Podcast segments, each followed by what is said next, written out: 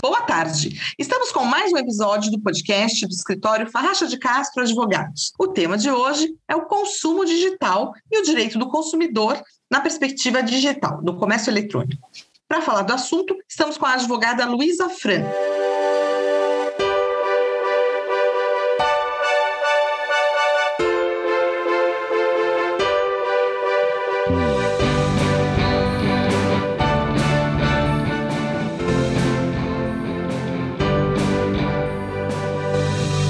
Luísa. Boa tarde, Sandra. A pandemia do novo coronavírus acelerou a transformação digital em diversos países. No nosso não foi diferente, em toda a América Latina foi assim.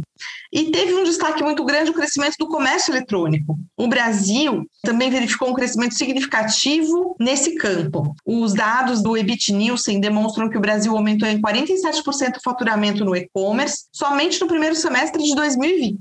Mas e qual a regulamentação nesse setor virtual de vendas? Doutora Luísa, o que, a gente pode falar sobre esse aspecto? Como é a regulamentação do comércio virtual?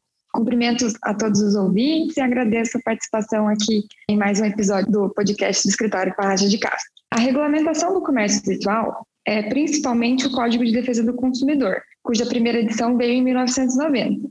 Obviamente que o documento passou aí por diversas mudanças nas últimas décadas, principalmente para se adaptar à questão do comércio brasileiro. Ele tem como princípios básicos a proteção da vida, da saúde, da segurança e da educação relacionadas ao consumo. E diferentemente do que muitos pensam, o CDC ele não trata apenas dos direitos de quem compra, mas também de quem vende e os deveres deles também. O objetivo, além de garantir a proteção ao consumidor, é assegurar a boa-fé nas relações de consumo de modo que ninguém saia com algum tipo de prejuízo. Para complementar esse Código de Defesa do Consumidor, que foi criado em 1990, em 2013, ou seja, 23 anos depois, foi criado o Decreto Federal 7962, justamente para regulamentar a questão do comércio eletrônico. Então, é essa lei, né, que ficou denominada como Lei do E-Commerce, e o Código de Defesa do Consumidor são essenciais ali na hora de trabalhar com o comércio digital. Além deles, também há outra legislação importante que protege o consumidor, que é a Lei Geral de Proteção de Dados, né, que está bastante famosa aí nos últimos tempos por conta da sua vigência no ano passado. E ainda tem a questão do Código Civil, no que couber ainda tem o Código Civil para regulamentar. Perfeito. E a Lei Geral de Proteção de Dados, esse nome comprido que passou a ser difundido apenas como LGPD, né? Como ela funciona no comércio online? A Lei Geral de Proteção de Dados, mais conhecida como LGPD, tem por objetivo basicamente a proteção dos dados pessoais de todo cidadão que esteja Brasil. Então, o fornecedor, quando ele tem um, um, comércio online, ele precisa proteger os dados informados pelo consumidor e deixar clara a maneira como ele vai utilizar esses dados. E precisa também de uma autorização do consumidor. Eu vou contar aqui uma situação que aconteceu aqui com uma colega nossa para exemplificar. Imaginem uma família, né, composta ali pelo marido, a esposa e os filhos. A família tem um plano de saúde cujo titular é o marido. Antes da vigência da LGPD, a esposa tinha acesso à carteira virtual de todos os integrantes do plano no aplicativo. Então, quando ela ia para consulta com o filho, ela não precisava carregar a carteirinha, ela utilizava a carteirinha virtual. Após a entrada em vigor da Lei Geral de Proteção de Dados, a esposa perdeu os dados virtuais tanto do esposo quanto da criança. E aí, o que, que eles precisaram fazer? Eles precisaram entrar em contato com o plano para pedir uma autorização. Daí, o marido teve que fazer uma autorização expressa para que a esposa tivesse acesso ali à carteirinha virtual do filho. Então, precisa dessa autorização expressa do consumidor na hora de divulgar dados. Mesmo entre marido e mulher. Mesmo entre marido e mulher. Então, assim, são vários dados que precisam dessa proteção. Exemplos disso que a gente pode citar são nome, RG, CPF, gênero, data, qualquer dado pessoal que possa identificar alguém. Entendi. Mas e o que acontece se algum dado for disseminado? A gente sabe que teve aí mega vazamentos e tal. Qual é a sanção prevista na LGPD? As falhas de segurança podem gerar multas de até 2% do faturamento anual da Organização do Brasil, limitada a 50 milhões por infração. A fiscalização dessas penalidades, para aplicação das penalidades, enfim, é feita pela Autoridade Nacional de Proteção de Dados, a ANPD, e a instituição ainda tem as tarefas de regular e orientar preventivamente sobre como aplicar a lei.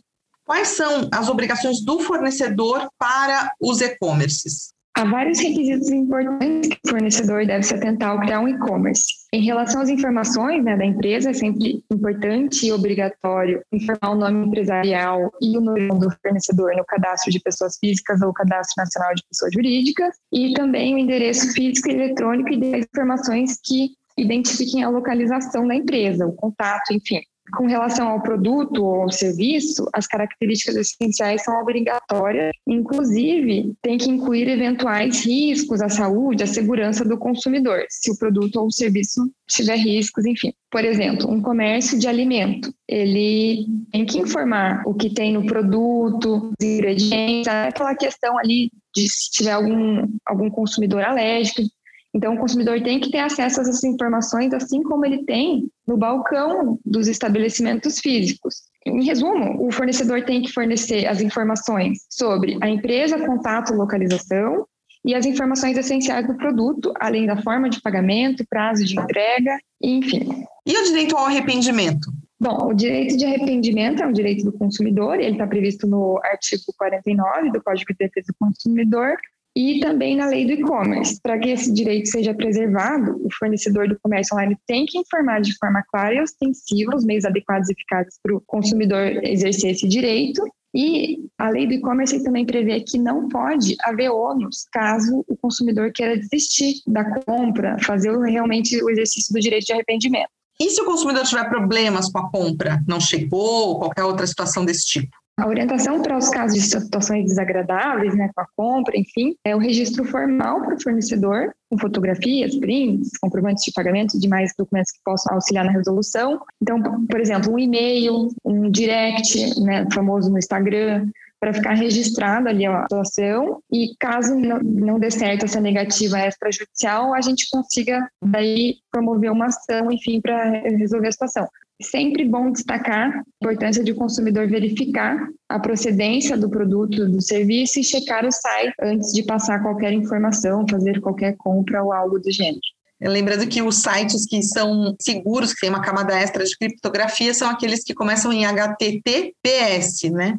Isso, isso mesmo. Doutora Luísa, muito obrigada pelas informações. A gente está comprando cada vez mais online, então esse tema é importantíssimo e esses cuidados todos muito relevantes para todas as pessoas, para toda a sociedade, sejam vendedores ou compradores. Eu que agradeço. Até mais. Até.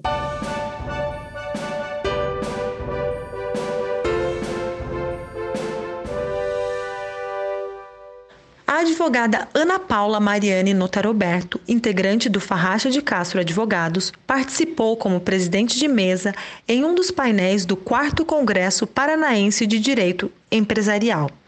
O evento foi promovido pela Escola Superior de Advocacia da OAB Paraná e homenageou o professor Edgar Katzwinkel Jr.